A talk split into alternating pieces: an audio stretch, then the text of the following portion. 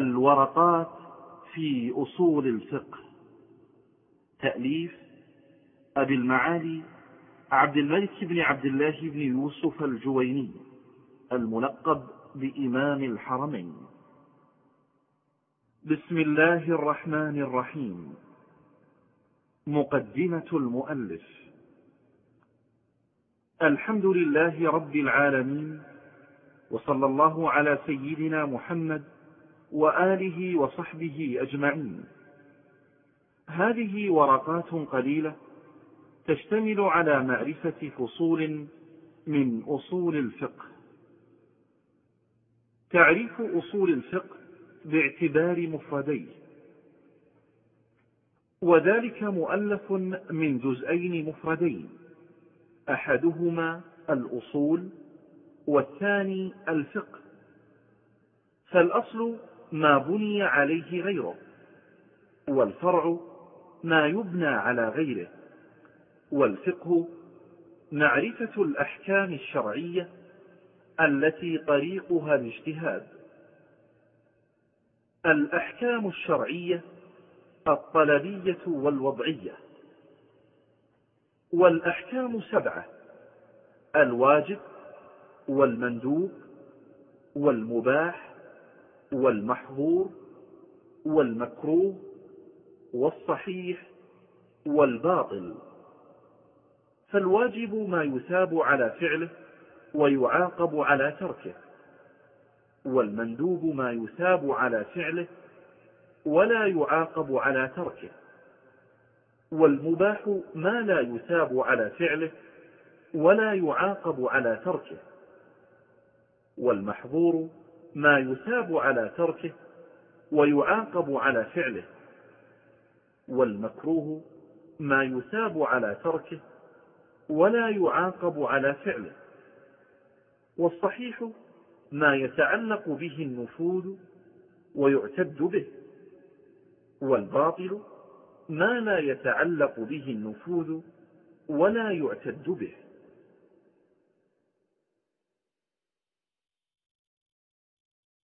تعريف الفقه والعلم وأقسام المدركات. والفقه أخص من العلم والعلم معرفة المعلوم على ما هو به في الواقع والجهل تصور الشيء على خلاف ما هو به في الواقع. والعلم الضروري ما لم يقع عن نظر واستدلال كالعلم الواقع بإحدى الحواس الخمس وهي السمع والبصر والشم واللمس والذوق أو بالتواتر. وأما العلم المكتسب فهو ما يقع عن نظر واستدلال والنظر هو الفكر في حال المنظور فيه والاستدلال طلب الدليل. والدليل هو المرشد إلى المطلوب والظن تجويز أمرين أحدهما أظهر من الآخر والشك تجويز أمرين لا مزية لأحدهما على الآخر. تعريف أصول الفقه باعتباره علما مركبا. وعلم أصول الفقه طرقه على سبيل الإجمال وكيفية الاستدلال به. أبواب أصول الفقه.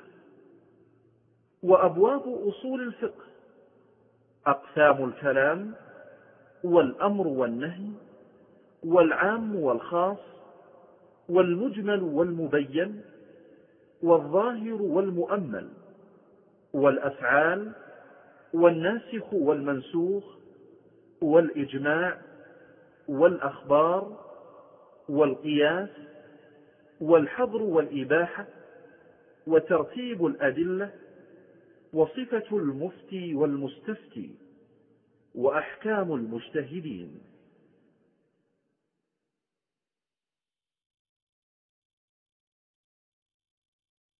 أقسام الكلام فأما أقسام الكلام فأقل ما يتركب منه الكلام اسمان أو اسم وفعل أو فعل وحرف أو اسم وحرف. والكلام ينقسم إلى أمر ونهي وخبر واستخبار وينقسم أيضا إلى تمن وعرض وقسم. ومن وجه آخر ينقسم إلى حقيقة ومجاز فالحقيقة ما بقي في الاستعمال على موضوعه. وقيل ما استعمل فيما اصطلح عليه من المخاطبة. والمجاز ما تجوز عن موضوعه. والحقيقة إما لغوية وإما شرعية وإما عرفية.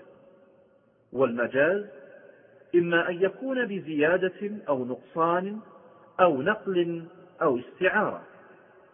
فالمجاز بالزيادة مثل قوله تعالى ليس كمثله شيء وهو السميع البصير. والمجاز بالنقصان مثل قوله تعالى واسأل القرية. والمجاز بالنقل كالغائط فيما يخرج من الإنسان. والمجاز بالاستعارة كقوله تعالى جدارا يريد أن ينقض.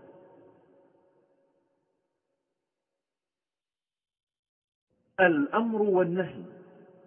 والأمر استدعاء الفعل بالقول ممن هو دونه على سبيل الوجوب وصيغته الدالة عليه افعل. وهي عند الإطلاق والتجرد عن القرينة تحمل عليه إلا ما دل الدليل على أن المراد منه الندب أو الإباحة فيحمل عليه. ولا تقتضي التكرار على الصحيح إلا ما دل الدليل على قصد التكرار. ولا تقتضي الفور والأمر بإيجاد الفعل أمر به وبما لا يتم الفعل إلا به. كالأمر بالصلاة فإنه أمر بالطهارة المؤدية إليه. وإذا فعل خرج المأمور عن العهدة. يدخل في خطاب الله تعالى المؤمنون.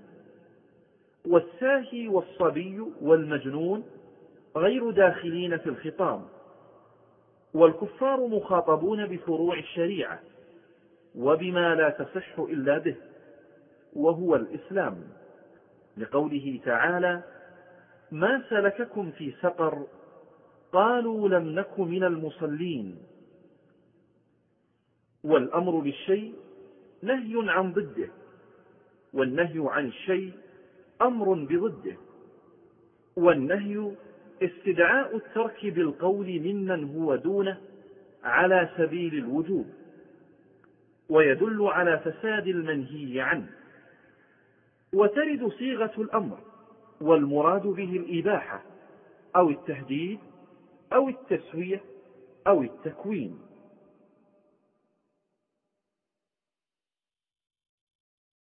العام والخاص.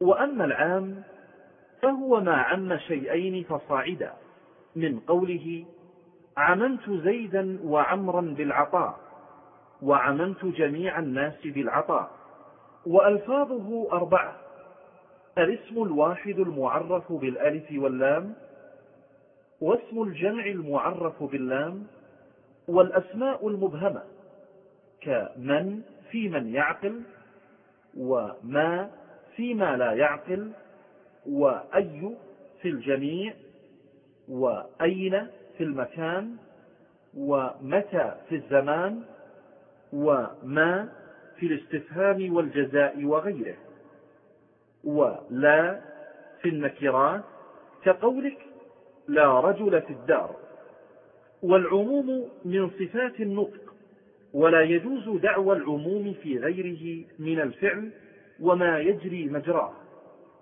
والخاص يقابل العام والتخصيص تمييز بعض الجملة وهو ينقسم إلى متصل ومنفصل. فالمتصل الاستثناء والتقييد بالشر والتقييد بالصفة.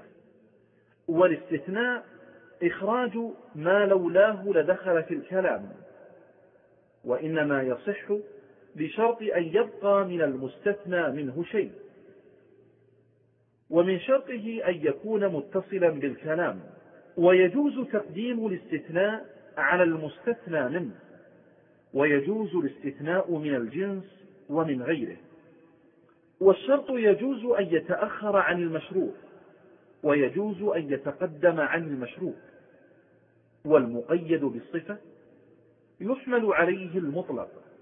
كالرقبة قيدت بالإيمان في بعض المواضع وأطلقت في بعض المواضع. فيحمل المطلق على المقيد.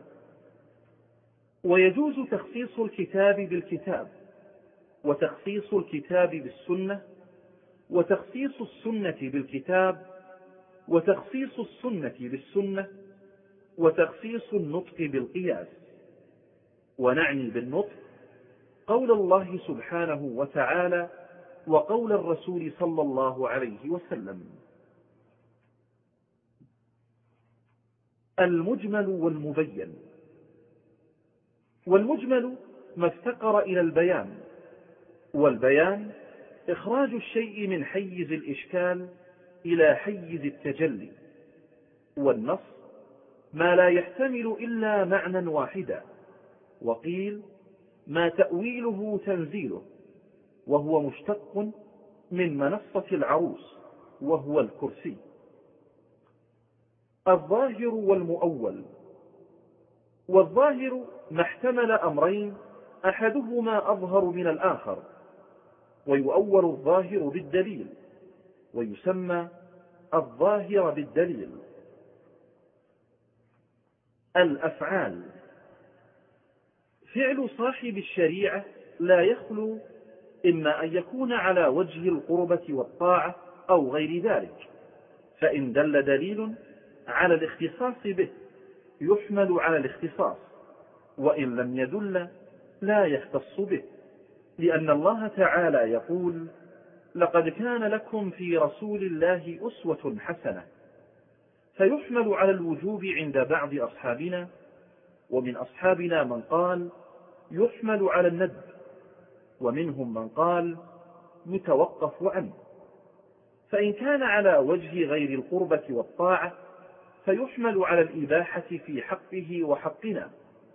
وإقرار صاحب الشريعة على القول هو كقول صاحب الشريعة وإقراره على الفعل من أحد كفعله. وما فعل في وقته في غير مجلسه وعلم به ولم ينكر فحكمه حكم ما فعل في مجلسه. الناسخ والمنسوخ. وأما النسخ فمعناه لغة الإزالة.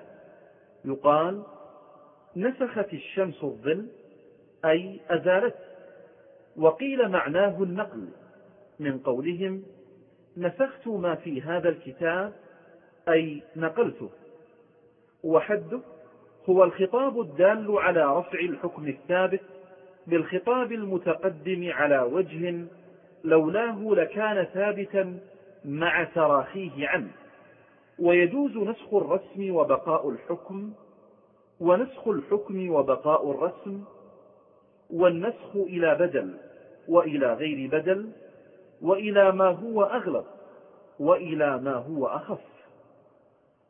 ويجوز نسخ الكتاب بالكتاب ونسخ السنة بالكتاب والسنة. ويجوز نسخ المتواتر بالمتواتر منهما ونسخ الآحاد بالآحاد وبالمتواتر. ولا يجوز نسخ الكتاب بالسنة ولا المتواتر بالآحاد.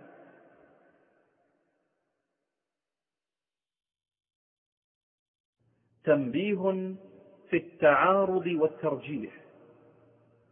إذا تعارض نطقان فلا يخلو إما أن يكون عامين أو خاصين أو أحدهما عاما والآخر خاصا أو كل واحد منهما عاما من وجه وخاصا من وجه. فإن كانا عامين فإن أمكن الجمع بينهما جمع وإن لم يمكن الجمع بينهما يتوقف فيهما. إن لم يعلم التاريخ فإن علم التاريخ فينسخ المتقدم بالمتأخر. وكذا إذا كانا خاصين. وإن كان أحدهما عاما والآخر خاصا فيخصص العام بالخاص. وإن كان كل واحد منهما عاما من وجه وخاصا من وجه فيخص عموم كل واحد منهما بخصوص الآخر. الإجماع. وأما الإجماع فهو اتفاق علماء العصر على حكم الحادثة ونعني بالعلماء الفقهاء ونعني بالحادثة الحادثة الشرعية. وإجماع هذه الأمة حجة دون غيرها لقوله صلى الله عليه وسلم لا تجتمع أمتي على ضلالة. أخرجه الترمذي. والشرع ورد بعصمة هذه الأمة. والإجماع حجة على العصر الثاني وفي أي عصر كان. ولا يشترط انقراض العصر على الصحيح. فإن قلنا فإن قلنا انقراض العصر شر فيعتبر قول من ولد في حياتهم وتفقه وصار من أهل الاجتهاد ولهم أن يرجعوا عن ذلك الحكم. والإجماع يصح بقولهم وبفعلهم وبقول البعض وبفعل البعض وانتشار ذلك وسكوت الباقين عنه. قول الصحابي وقول الواحد من الصحابة ليس بحجة على غيره على القول الجديد وفي القول القديم حجة. الأخبار. وأما الأخبار فالخبر ما يدخله الصدق والكذب والخبر ينقسم إلى قسمين آحاد ومتواتر. فالمتواتر ما يوجب العلم وهو أن يروي جماعة لا يقع التواطؤ على الكذب من مثلهم إلى أن ينتهي إلى المخبر عنه ويكون في الأصل عن مشاهدة أو سماع لا عن اجتهاد. والآحاد هو الذي يوجب العمل ولا يوجب العلم وينقسم إلى مرسل ومسند فالمسند ما اتصل إسناده. والمرسل ما لم يتصل إسناده فإن كان من مراسيل غير الصحابة فليس ذلك حجة إلا مراسيل سعيد بن المسيب فإنها فتشت فوجدت مسانيد عن النبي صلى الله عليه وسلم. والعنعنة تدخل على الأسانيد وإذا قرأ الشيخ يجوز للراوي أن يقول حدثني أو أخبرني وإذا قرأ هو على الشيخ فيقول فيقول أخبرني ولا يقول حدثني. وإن أجازه الشيخ من غير قراءة فيقول أجازني أو أخبرني إجازة. القياس. وأما القياس فهو رد الفرع إلى الأصل في الحكم بعلة تجمعهما وهو ينقسم إلى ثلاثة أقسام إلى قياس علة وقياس دلالة وقياس شبه. فقياس العلة ما كانت العلة فيه موجبة للحكم وقياس الدلالة هو الاستدلال بأحد النظيرين على الآخر وهو أن تكون العلة دالة على الحكم ولا تكون موجبة للحكم. وقياس الشبه هو الفرع المتردد بين أصلين فيلحق بأكثرهما شبها ولا يصار إليه مع إمكان ما قبله. ومن شرط الفرع أن يكون مناسبا للأصل ومن شرط الأصل أن يكون ثابتا بدليل متفق عليه بين الخصمين. ومن شرط العلة أن تضطرد في معلولاتها فلا تنتقض لفظا ولا معنى. ومن شرط الحكم أن يكون مثل العلة في النفي والإثبات. والعلة هي الجالبة للحكم والحكم هو المجلوب للعلة. الحظر والإباحة. فأما الحظر والإباحة فمن الناس من يقول إن الأشياء على الحظر. إلا ما أباحته الشريعة فإن لم يوجد في الشريعة ما يدل على الإباحة يتمسك بالأصل وهو الحظر. ومن الناس من يقول بضده وهو أن الأصل في الأشياء أنها على الإباحة إلا ما حضره الشرع ومنهم من قال بالتوقف.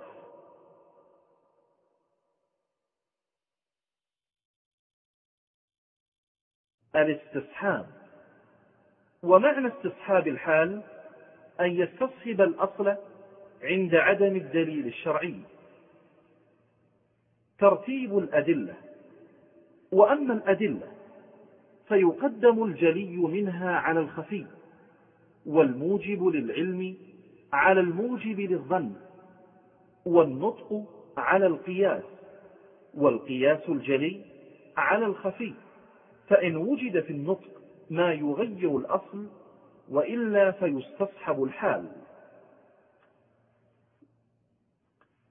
صفة المفتي والمستفتي.